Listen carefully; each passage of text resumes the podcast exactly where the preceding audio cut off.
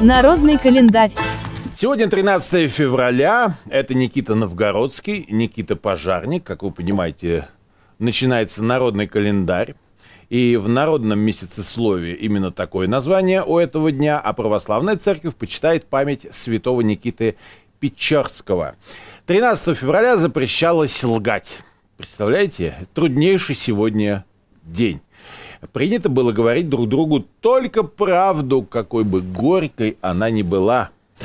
Э, что ж, люди верили, что таким образом можно избавиться от старых грехов и начать новую жизнь. В противном случае сделать это не удастся.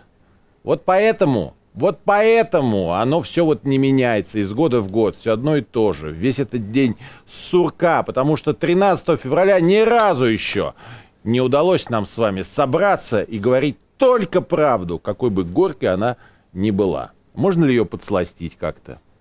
Подумайте, ведь ставки сегодня чрезвычайно высоки. А в этот день все люди отправлялись в церковь, чтобы почитать память святого Никиты, который берег дом от разных напастей и недобрых людей. Народ верил, что если 13 февраля попросить у святого сберечь дом от лиха, обязательно он вашу просьбу исполнит. Но вы не забывайте и сами тоже беречь свой дом от лиха. Да? На святого надейся, а сам не плашай.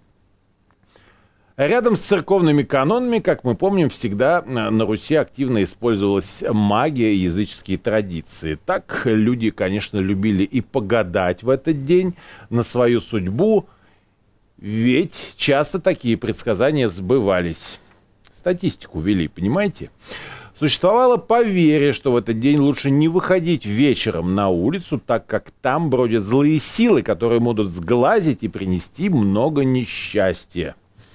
Главное, вы сами не будьте такой злой силой, а вечерком э, лелейте в себе всякие добрые, хорошие мысли – и о погоде. Если дрова в печи дымят, шипят и плохо разгораются, это к потеплению. Ну, понимаете, значит, влажность какая-то на улице, да, уже вот это все. Праздники и события 13 февраля. Сегодня Всемирный день радио. Я не знаю, все ли еще пересматривают у нас люди определенного возраста фильм и спектакль «День радио», легендарный с квартетом и с несчастным случаем, со всем этим. Я думаю, что надо. Надо, чтобы у нас была такая традиция, что должен быть праздник, должен быть фильм, должен быть определенный ритуал. Ведь тогда мы чувствуем себя в зоне комфорта. Так, радио, радио, радио мое. В 1946 году впервые вышло в эфир радио ООН. Станция, которая располагалась в штаб-квартире Организации Объединенных Наций. И все это произошло именно 13 февраля.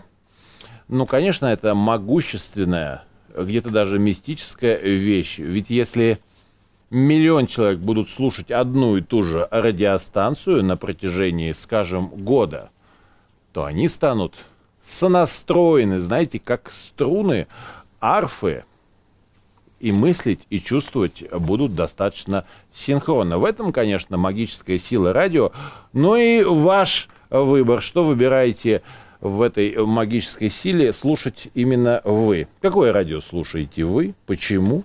Оно привлекает вас. Это позволит вам лучше Э, понять самих себя. Ну что, поздравляем всех с Днем радио, особенно всех профессионалов, которые продолжают нести свою эфирную вахту. Что касается исторических событий, 302 года назад указом Петра I был основан главный магистрат. Это бюрократическое учреждение России. В этом смысле можно считать, что сегодня день рождения современной, в историческом смысле, бюрократии. А, был создан этот магистрат с целью централизации управления делами посадского населения на правах коллегии, и была это уже вторая попытка Петра в данном вопросе а после бурмистерской палате. Новый орган должен был ведать всех купецких людей судом и о их делах доносить в Сенат и рассыпанную сию храмину паки собрать. Уже тогда бюрократический язык был особенным. Э, пойди пойми, о чем там речь. В общем-то, и сейчас И сейчас э, это по-прежнему так. Давайте поздравим нашу бюрократию, давайте поздравим себя с тем, что бюрократия все-таки стала э, более дружественной, удобной, появились э, всевозможные сервисы. Здорово. Дальше будет лучше и интереснее. 180 лет назад Николай I подписывает указ о строительстве железной дороги Санкт-Петербург-Москва. К тому времени уже функционировала царская сельская железная дорога, но, несмотря на это, министры хотели, чтобы две столицы были связаны э, железной дорогой, а, как же это сказать, несмотря на э, неровности ландшафта, наиболее прямым способом. Знаете, вот эту вот легенду, когда, э, значит, что они взяли просто линейку и прочертили прямую линию ну как взяли? Николай, собственно, прочертил. Я думаю, нормальный инженер не стал бы, конечно, чертить прямую линию, но император мог себе позволить такое, и только в тех местах, где он э, держал э, линейку пальцами, получились вот эти вот изгибы небольшие. А так действительно получилась э, прямая линия. Торжественное открытие этой магистрали э, состоялось 13 ноября 1851 года.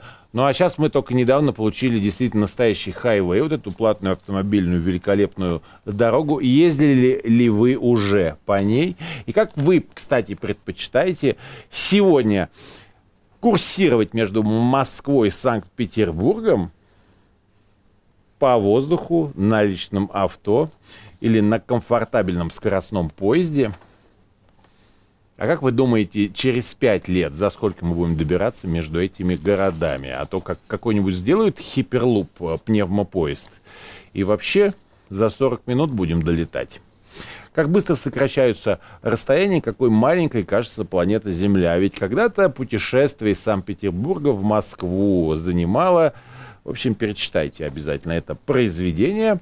Что у нас еще сегодня? Сегодня 127 лет назад, как братья Люмьер запатентовали первую кинокамеру. И пошли вот эти сторис всевозможные, э, фильмы, блокбастеры, индустрия, Голливуд, Болливуд, Мосфильм, студия Горького. Да. Сколько сегодня времени, кстати, вы проводите в неделю за просмотром э, фильмов, сериальчиков, наверное, в основном? Что из хорошего вы посмотрели? Скоро уже и это будет, э, знаете, такой исторической какой-то экзотикой, так же, как кинокамера братьев Люмьер, потому что метавселенная, понимаете?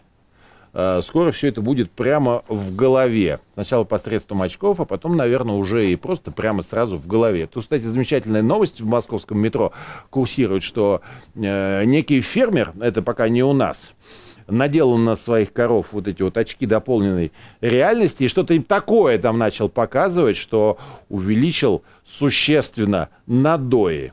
Вы понимаете? Сначала на коровах, как говорится, попробовали, а кто следующий. А начиналось все когда-то с братьев Люмьер. Кто из великих родился в этот день? Ну, что тут гадать. Иван Крылов, конечно, русский поэт-баснописец.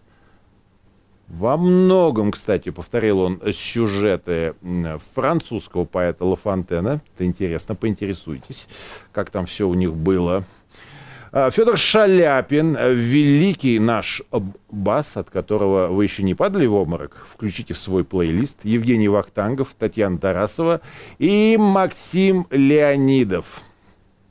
В Театре Советской Армии, по-моему, идет э, великолепный мюзикл с его участием. Все фанаты бит-квартет «Секрет», э, еще сколько же вам уже нам с вами лет, э, сходить, если еще не были там. Вечно молодой, вечно рок-н-ролл.